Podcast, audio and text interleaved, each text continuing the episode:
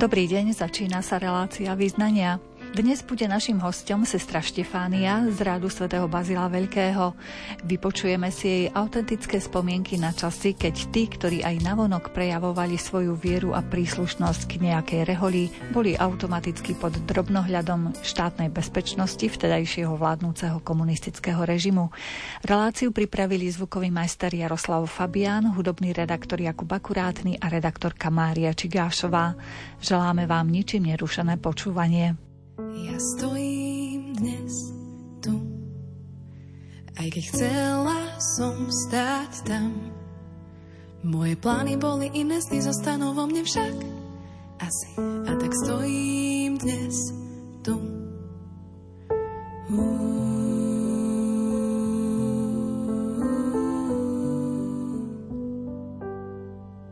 V hlave myšlienky mám, prečo a ďalej kam? Čo som mohla spraviť inak, ovplyvniť to nemám jak. Asi sa cítim nevyvolená, ale ja som vyvolená. Ty sám tak hovoríš, v tvojich očiach milovaná, cez tvojho syna kríž. Aj keď ja sa cítim inak, aj keď nie som vyvolená v očiach sveta, som vyvolená Božia. Uú.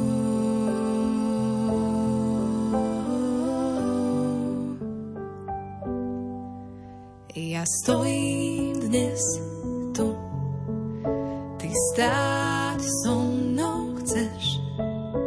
Moje plány boli väčšie, tvoje budú lepšie však vždy. A tak stojíš so mnou tiež, ale ja som vyvolená. Ty sám tak hovoríš, v tvojich očiach milovaná, cez tvojho syna kríž.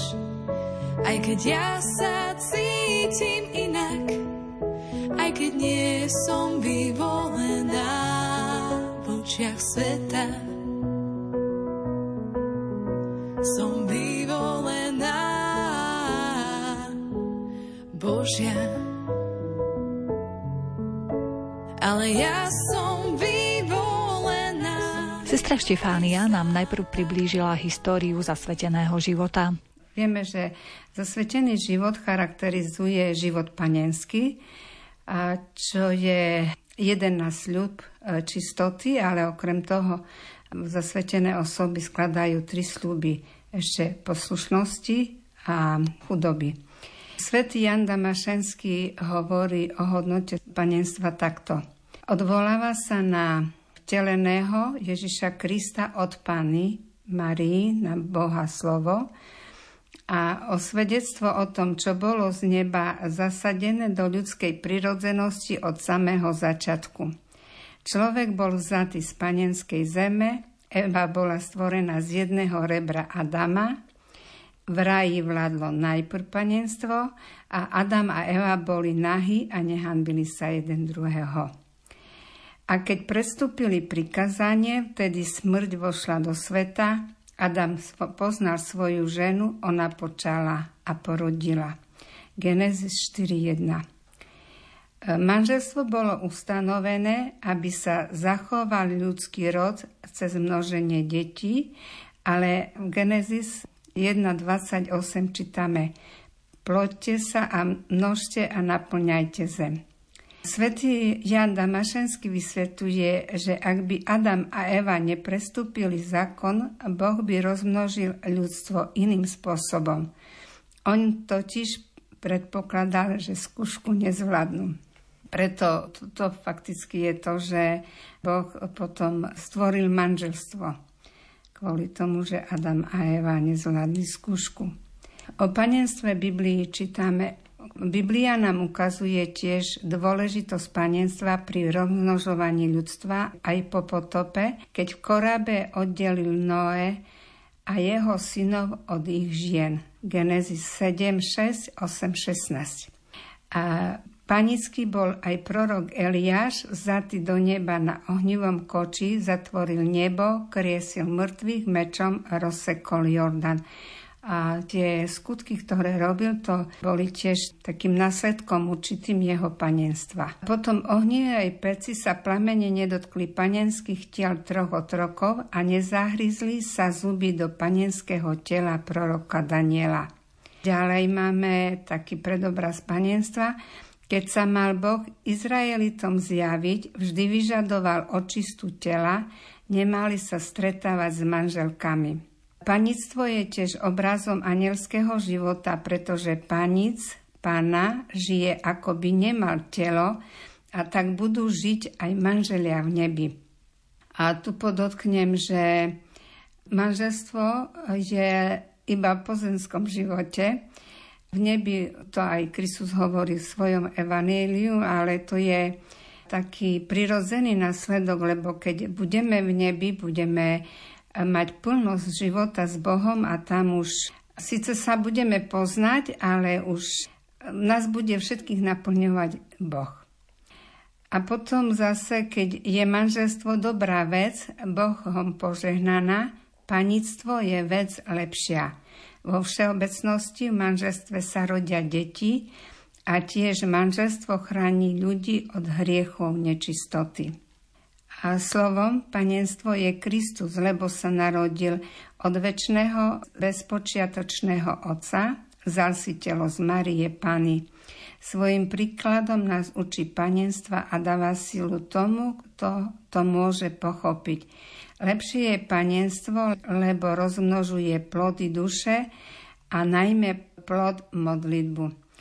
A tieto slova hovoril Jan Zlatoustý a on ako príklad, aby dohodnotil panenstvo, tak dáva za príklad manželstvo. Lebo v nemi už potom všetci budeme žiť rovnako. Čo je cieľom zasveteného života?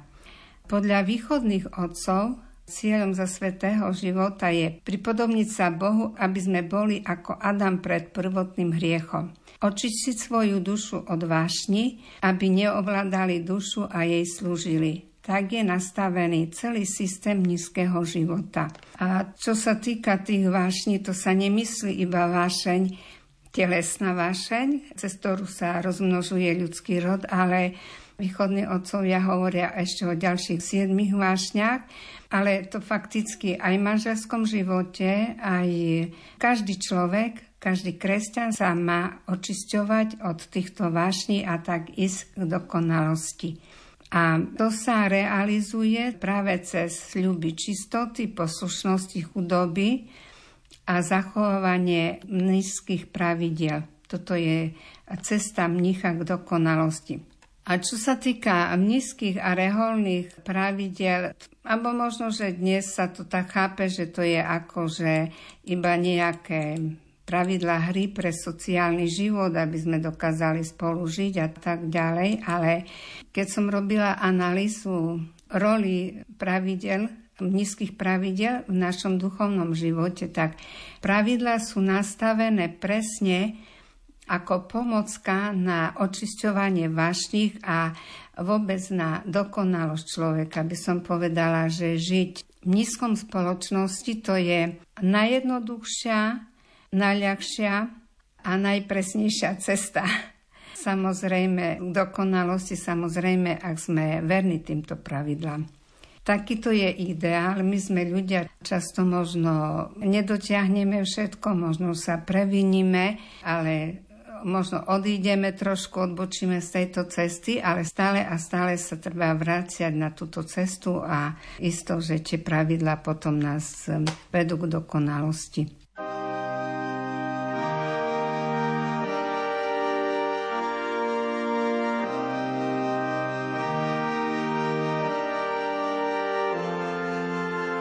Od všetkého zlého, od toho, čo sa dá, aspoň bielým snehom prikryj moju tvár. Od každého smútku, každej samoty, od nepriznanej lásky, od chvíľ, keď chýbaš ty. Ochraňuj nás, Pane, ochraňuj nás, jediný Pane, ochraňuj nás, Pane, ochraňuj nás, jediný Pane.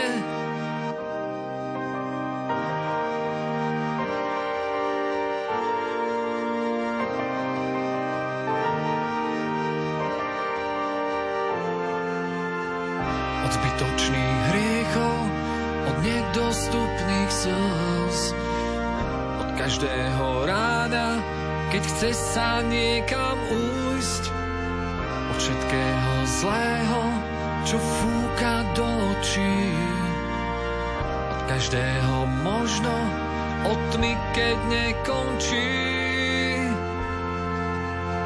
Ochraňuj nás, Pane, ochraňuj nás, jediný Pane, ochraňuj nás, Pane, ochraňuj nás, jediný Pane.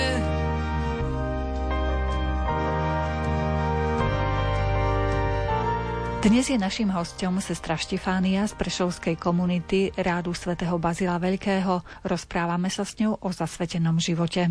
Bohu zasvetený život je takisto dar Boha pre svoju cirkev, ako hovorí katechizmus katolíckej cirkvi. Stav zasveteného života sa teda javí ako jeden zo spôsobov hĺbšieho zasvetenia, ktoré má svoje korene v krste a úplne zasvecuje Bohu.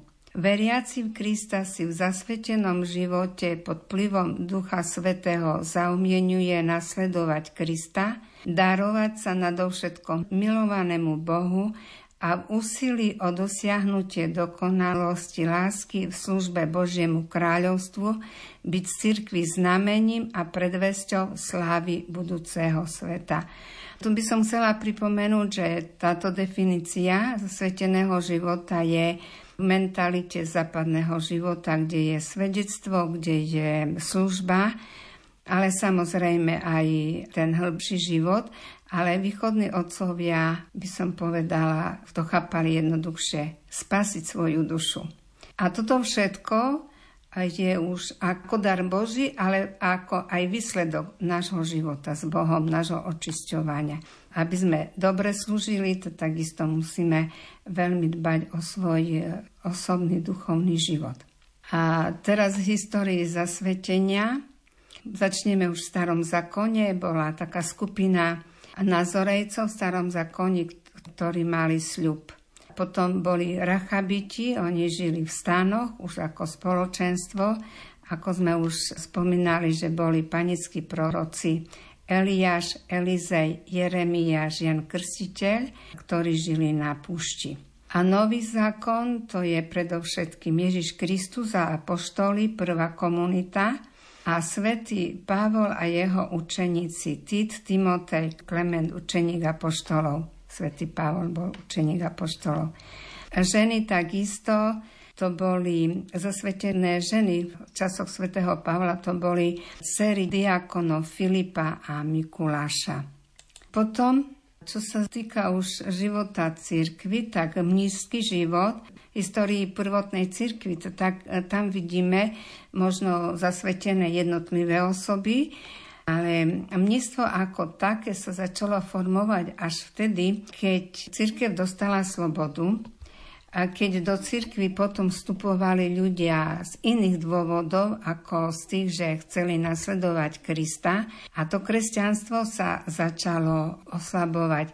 Beke svojej knihe, to je slovenský autor, ktorý preložil východných otcov do slovenčiny, tak on tam hovorí, že už vtedy sa začala cirkev sekularizovať. Tak títo kresťania, ktorí chceli žiť potom ten radikálnejší život, tak sa potom uťahovali na púšť alebo do lesov, lebo nevšade, ale je púšť, kde boli lesy. Najviac sa ich tam utaborilo na brehu rieky Nil a sa hovorí, že bola taká jak rozvodnená rieka pustovníkov a kenobitov, to boli tí, ktorí žili sami, alebo pustovníci, ktorí žili sami, ale sa v určitých takých fázach potom stretávali. Prví pustovníci, ktorých poznáme, to je svätý Pavol Tibetský a svätý Anton Veľký, zakladateľa pustovníkov, ktorí žili na prelome tretieho a štvrtého storočia. A potom ďalší mnísi, oni začali okolo seba formovať život v spoločenstve. To bol svätý Pachomy, ktorý mal asi tisíc mníchov okolo seba, mali takú určitú štruktúru. Samozrejme, že žili v takých, to bola proste dedina mníchov, ale ten mníšsky život potom zdokonalil svätý Bazil Veľký a on sa považuje tiež za zakladateľa spoločného života. On potom napísal také pravidlá, lebo mnísi, keď mu dávali otázky a on na nich odpovedal, tak vznikli také kratšie a širšie pravidlá.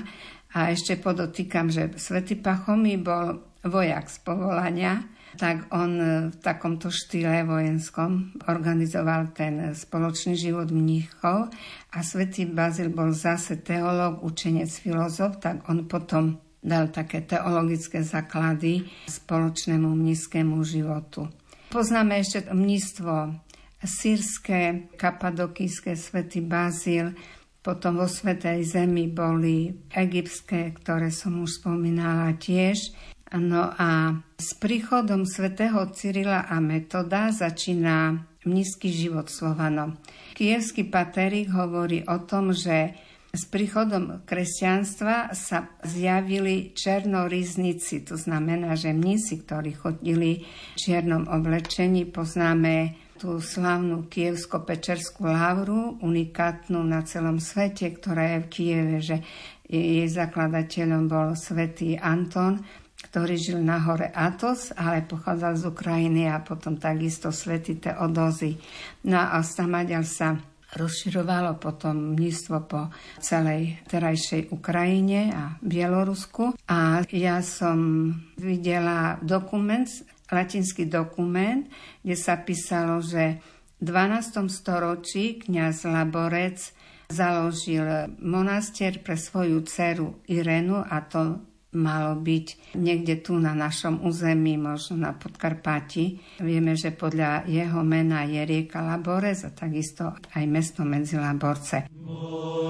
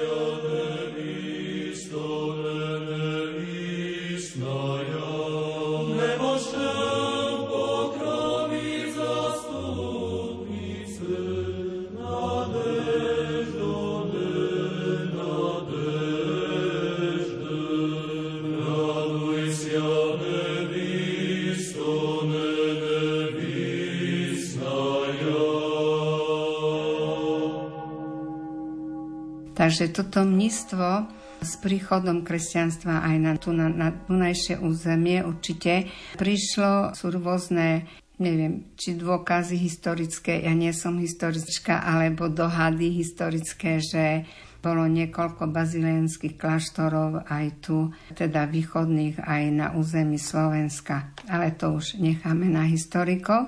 V každom prípade aj vieme, že učeníci svätého Cyrila a Metoda, môj osobný názor je, že boli mníchmi, pretože keď prišli vykonať takú misiu, tak určite si doviedli aj svojich pomocníkov, a to mníchov. Vieme, že svätý Metod už bol v kláštore a svätý Cyril potom vstúpil v Ríme do kláštora. Takže mníctvo tu už bolo. A ešte teraz len spomeniem, že aktuálne máme na Slovensku tieto rehole, rady a kongregácie. To je Rád svätého Bazila Veľkého, to je mužská rehola, a potom mužská rehola Kongregácia Najsvätejšieho Vykupiteľa. A vidíme, že jedno spoločenstvo má názov Rád a druhé Kongregácia. To sú také ďalšie nuancy, ktoré teraz nebudeme rozoberať. A potom takisto máme troch mníchov Svätoupenskej unívskej lavre na Ukrajine. Dúfajme, že časom sa vrátia na Slovensko. Potom máme takisto členov spoločnosti Ježišovej východného obradu. Potom je tu Rád sestier svätého Bazila Veľkého. Potom je tu zase Kongregácia sestier služobníc a sestry Najsvätejšieho Vykupiteľa, ľudovo nazývané redemptoristky. Teraz by som trochu chcela sa vrátiť k našej histórii, ku kolíske našich sestier Baziliánov. Už ste počuli našu históriu od dvadsiateho druhého roku, ale ja sa ešte vrátim, že ako sa začala tá kolíska, dá sa povedať, naša na Ukrajine. Jak už som spomenula, že s kresťanstvom sa vytvárali aj mníšske komunity. Ešte tu podotknem, že na východe bol iný spôsob zasveteného života, alebo mníchov a mníšek ako na západe. A z toho je aj ten názov mníška, mních, a to monach, alebo po grécky monos, to je ten, ktorý žije sám. Obyčajne potom, jak svätý Anton začal žiť sám, ale ako chcel či nechcel, potom sa ku nemu pridružili ďalší. Nebol to taký ich spoločný život, ale to boli určite jeho učeníci. A tak, takáto situácia bola na Ukrajine, že boli také dva monastiere v Slovitách a v Javorove, ktorí už boli na takom úpadku. Tak v Slovite, ktoré vnímame ako najstaršie, v Slovite poznáme históriu, že v Slovite bol monastier v tisícpäťstoosemdesiatom prvom roku, už ako žili tam také pustovničky v malých domčekoch pri chráme. Do Javorova prišli tri sestry, nemám tu údaje skáďal, prišli v roku tisícšesťstodvadsaťjeden a žili pri chráme. Potom tam mali takú jednu dobrodejku, Margaretu Žuhajevič-Deškevič, ktorá dala tam sestram zahradu a potom sama vstúpila do monastiera, tak sestram vybudovala dom. Potom monastier v Slovite sa začal potom viac rozvíjať a v roku tisícosemstodvadsaťdva začínajú výchovnú činnosť, zakladajú školu a internát v Slovite. Neskôr preniesli školu do Lvova a v Slovite ostal iba taký malý internát a neskôr sirotinec. Tu musím poznamenať, že Slovita, ja som tam osobne bola, už tam je a teraz vybudovaný monastier, neskôr sestry vybudovali murovaný, asi dva poschodová budova. A to sa stalo už neskôr, ale je to iba taká dedina, preto sestry potom preniesli v školu do Lvova a v Slovite ostal iba ten internát. Čo sa týka Javorova, tak v roku tisícosemstoštyridsaťsedem Javorov, prvé sestry tam boli v roku tisícšesťstodvadsaťjeden až tisícosemstoštyridsaťsedem. Prišli sestry zo Slovity a tiež založili školu a neskôr internát a gymnázium. Javorov to je totiž už mesto. Potom sa z týchto dvoch domov už Lvov mal menšie svoje domy. Ešte jeden monastier vznikol taký väčší, ktorý mal svoje domy pod Michalovciach. Ale tu zase poznamenám, že to východné mníctvo bolo, je doteraz aj tak, že je monastier, ktoré môže mať svoje filiálne domy, ale patrí pod biskupa. Môže mať napríklad aj skýt, aj pustovňu, ale patrí pod biskupa. A preto to je tak, že napríklad sestry v Slovite patrili pod svojho biskupa, u Lvove pod svojho biskupa, v Javorove takisto. No ale potom takisto prišli sestry do Stanislavova, to je dnešný Ivano-Frankivsk, a tento monastier vnímame od roku tisíc deväťsto, ktorý mal štyridsaťdva členov. Blahoslavení chudobní v duchu, lebo ich je nebeské kráľovstvo. Ich je nebo.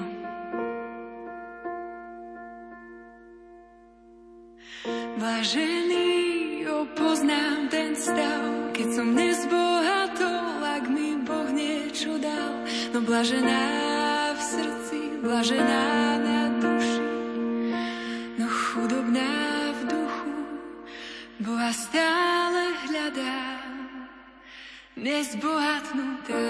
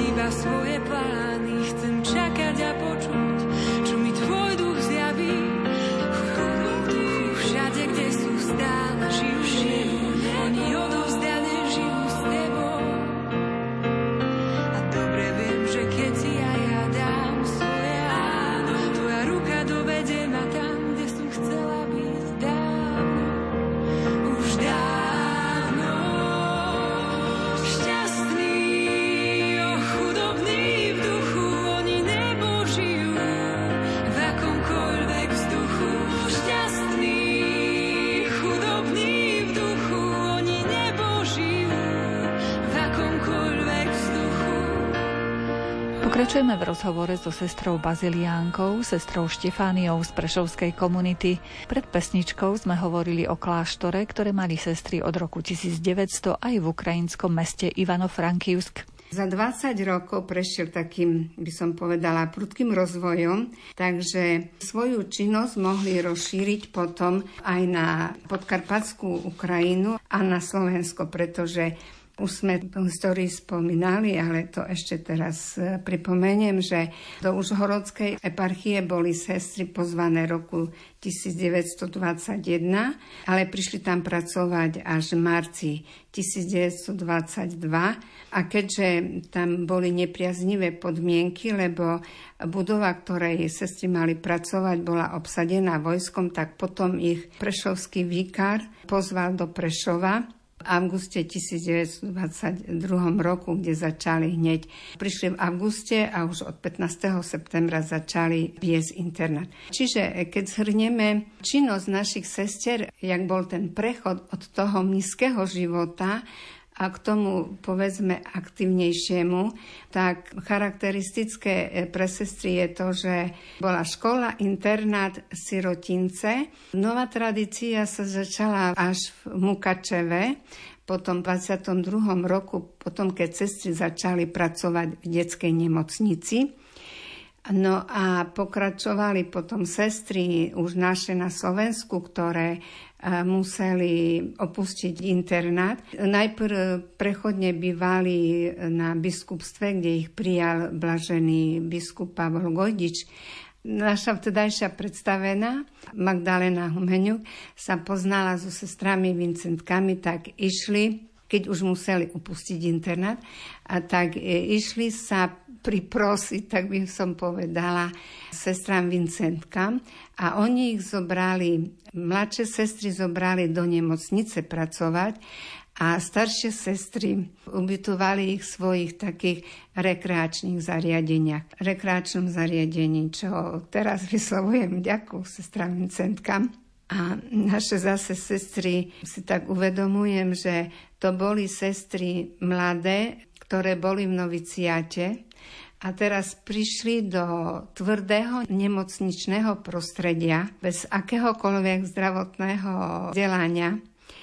A to riešili tak, že ich samozrejme zaučovali ich sestry Vincentky. A potom neskôr si robili, dodatočne si robili aj vzdelanie zdravotnícke. Už neviem, aký to bol typ školy, asi stredné zdravotnícke školy si porobili počas komunizmu, aspoň to mohli, ale myslím, v každom prípade to bolo ťažké, lebo a jak rozprávali, že bola nočná a po nočnej hneď bola poobedňajšia denná. Nebolo také, že po nočnej voľno, pred nočnou voľno, takže toto bolo také ťažké. A, a potom žili tam takým spôsobom, a že sestry Vincentky hovorili, že to sú ich kandidátky, bo boli ináč oblečené. Tak to pretrvalo nejaký čas, kým zase nezrušili už tie nemocnice. No a potom a naše sestry, to bol marec, päťdesiaty rok, a potom už koniec školského roka päťdesiateho, tak potom už východné Slovensko museli opustiť aj tie sestry, ktoré učili. To boli sestry vo Svitníku, Stropkové a v Sečovciach, lebo internát už bol zrušený v štyridsiatom deviatom roku. No a potom sestry prechádzali takými zariadeniami, napríklad pracovali pri mentálne postihnutých ľuďoch alebo deťoch a takisto pracovali v zariadení, kde boli vojnoví invalidi. A sestry zo Sečoviec zase vyviezli do Čiech. Najprv pracovali vo fabrikách s inými sestrami, takisto v veľmi ťažkých podmienkach, lebo keď tam pracovali v tých svojich habitoch, to neboli látky, ktoré sú dnes, a, a habity neboli také jednoduché, ako my máme. A zavoje takisto boli naškrobené, veľmi zložité. Oni tam pracovali v fabrikách, kde sa vyrábali nite a tam bolo veľmi veľa prachu a bola to veľmi ťažká práca.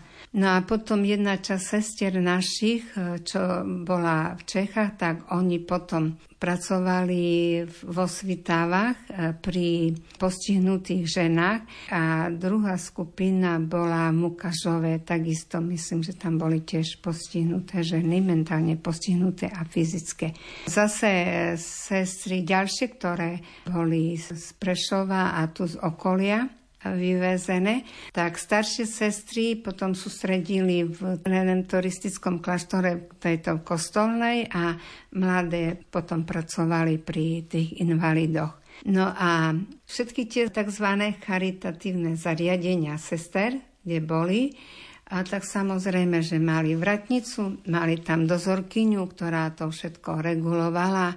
Každá jedna návšteva musela byť prihlásená, každá jedna návšteva musela byť kontrolovaná, ako inač nazveme, ako také určité väzenie.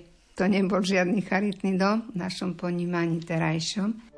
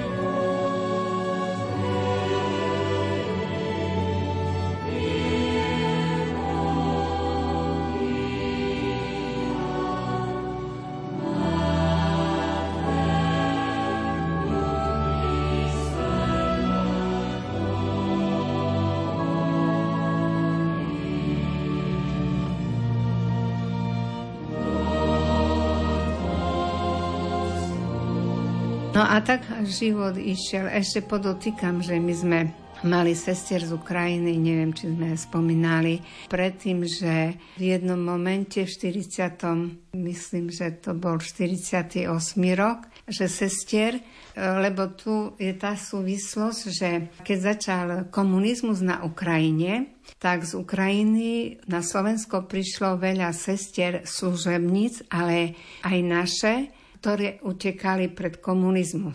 Ale za dva roky ich čakalo aj na Slovensku. Takže spočiatku sa ich dalo tak nejak zakrývať. Horšie to mali, myslím, že sestry služobnice.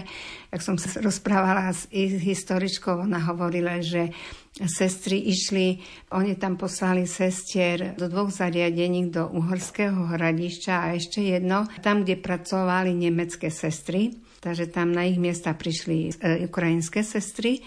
No a napríklad som istého času stretla jednu pani z Veľkého Šariša a ona hovorila, že u nich doma sa schovovala sestra Lavruk, priezvisko, ktorá je pochovaná na cintorine z Ukrajiny, a to bolo tak, hovorila, že keď oni išli do roboty, tak sa mohla pohybovať po dome, keď sa vrátila, tak musela sedieť v špajze.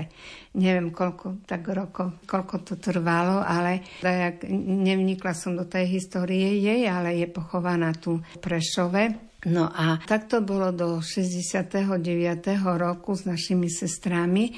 V šesťdesiatom deviatom roku bola taká potreba, bolo tam také sociálne zariadenie pre postihnutých chlapcov a potrebovali tam sily. Tak deväť našich sestier, ktoré boli práceschopné, tak prišli do Bardejova pracovať. Tam bolo tak, že to bol bývalý františkánsky kláštor a hneď za plotom, tak povedzme za ohradou, je náš gréckokatolícky chrám. Takže to bolo pre naše sestry, myslím, že to bol veľký bonus. Hoci bývali v jednom takom kutíku s tými chlapcami, tí chlapci im chodili po podvere, tam bola izba sestier, bývali tam taká možno izba maximálne päť na päť, boli tam štyri lôžka a chodba a tam boli potom vecka pre tých chlapcov a naproti kúpeľňa. No a ďalšie dvere to boli doľava, tam bola taká priechodná chodba, kde bola aj kuchyňka, len s tým, že sestry si brali stravu, už potom sa stravovali v tej ústavnej kuchyni a tam si len tak raňajky pripravovali a také trošku trebalo. No a napravo bola taká hosťovská, kde spali dve sestry a jedáleň pre sestry. No a A zase napravo bola taká časť chodby, kde bola tzv. Šiareň a sestry tam šili rucha. No a potom sme išli po schodoch, to boli taký vysunutý železný balkón, boli schody. A tam bola izba pre dve sestry a kúpeľňa a potom mali dve maličké izby, tam bola tri krát dva bola kaplnka a pri kaplnke tiež spala jedna sestra, takže keď sa ona tam cez deň nespala, a keď sme sa tam modlili, tak sme otvorili dvere, aby sme sa tam všetky pomestili. Tak spočiatku prišli tam sestry a vtedy vieme, že to bolo také uvoľnenie a šesťdesiaty ôsmy rok. Dúbček, nech mu Boh dá kráľovstvo nebeské, verím, že mu dal a začalo sa pracovať nad povolaniami. Keď prvá taká naša novická, prišla tam sestra Jana Fecková a najprv dochádzala ku sestrám, neviem, či už tam bývala, no ale už bola taká kandidátka a dve ďalšie kandidátky boli taká, že to bola doktorka Midliková, ktorá pracovala na internom oddelení vo Svidníku a sa chystala prísť do spoločenstva, už mala označkované svoje veci na uteráku en em, znamená Nikolaja Midliková, a ona bývala s takou sestrou Vladimírov, to bola netierka toho prezidenta podkarpatskej Ukrajiny, ktorá už vstúpila v Užhorode, ale potom nezložila väčšie sľuby, lebo keď zobrali toho prezidenta do Prahy a jeho dve slobodné sestry, tak ona išla potom, tam sa o nich starala. Ale potom obidve sa priatelili a tak to ich priateľstvo skončilo až na väzenie na dva roky. Pretože tá lekárka, keď skončila školu, tak ona s mamkou pracovala v Ľučivnej. A tam mali aj svoj byt. A keď zobrali do väzenia vladyku nebohého Hirku, tak on sa priatelil s nebohým vladykom Ľavincom.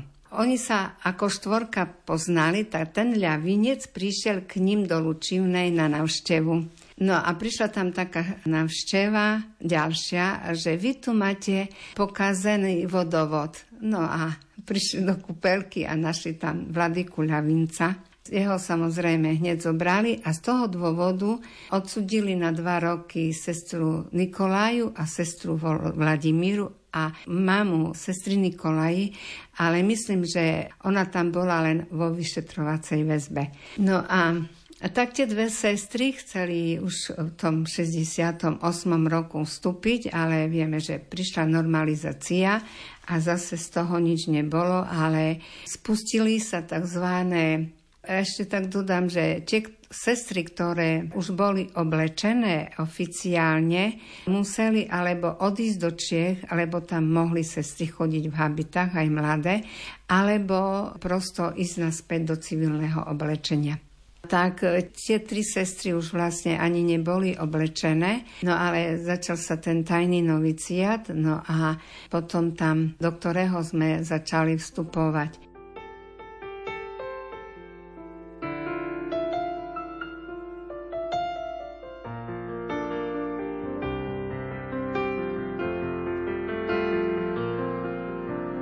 Ježišu, len tebe dám, dám ti celý život svoj a to jediné, čo mám, ti ponúkam.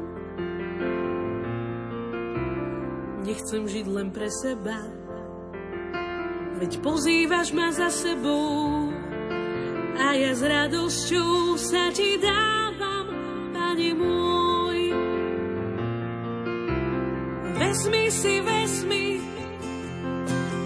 moje plány aj sny, cestou v mojom živote si ty. Vezmi si, vezmi moje plány aj sny, cestou v mojom živote si ty. Ísť za tebou, čo to znamená, zodrať si dlane a či kolená, ukáž mi správnu cestu, Pane môj. Pozri sa na mňa a uvidíš, tak to mi cítim, to hovoríš, a ty si nás miloval až po kríž.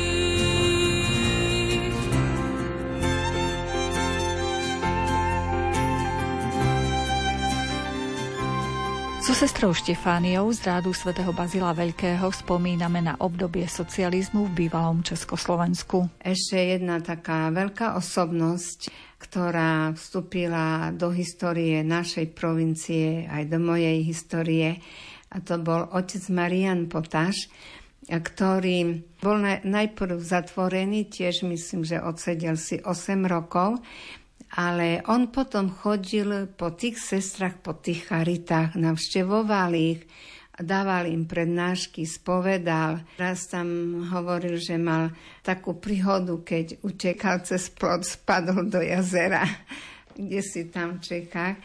No a proste on bol taký neunavný bojovník a potom v šesťdesiatom ôsmom roku, keď sa obnovila naša cirkev, tak takisto začal pracovať s mládežou, aj keď najprv bol ako, myslím, že bol kaplan iba Prešové, či bol aj správca fáry, myslím, že len kaplan.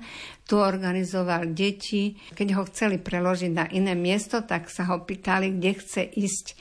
On hovoril, že na tú najhoršiu faru do Vyšného Orlíka, a táto fara vyzerala tak, že on tam mal jednu veľkú studenú kuchyňu, ktorá mala cementovú podlahu, potom bola chodba a tá chodba viedla do spoločného vecka so s jeho pravoslavným kolegom ženatým, ktorý tam žil a tam mal izbu ďalej. Takže tam býval, chodil do Bardejova a do Prešova a stretával sa s nami po bytoch. Keď sme išli za ním na faru a sme sa chceli rozprávať, tak vždy sa pustila nejaká plátňa, gramofón a hudba a spev, aby sme sa mohli tak v tichosti aspoň nejak tak porozprávať o tom všetkom.